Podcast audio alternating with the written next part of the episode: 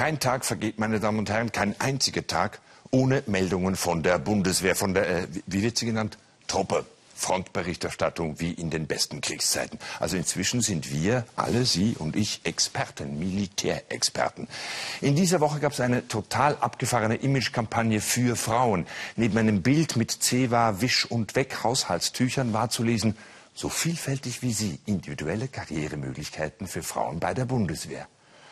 So vielfältig wie Zewa, Wisch und Weg eine Panne hieß es aus dem Verteidigungsministerium und man erinnert sich automatisch an all die anderen Pannen, an Sturmgewehre, mit denen man nicht treffen kann, an Hubschrauber, die für den Einsatz in einer Flughöhe von über einem Meter ungeeignet sind, an falsche Bohrlöcher am Eurofighter, an verirrte Drohnen. Man könnte die Liste endlos fortsetzen. 140 Problemfälle bei der Beschaffung heißt es.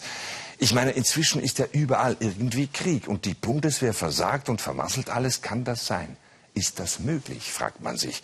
Die ganz klare Antwort lautet, ja, das geht. Und ich würde sagen, das ist vielleicht das Beste, was sie tun kann.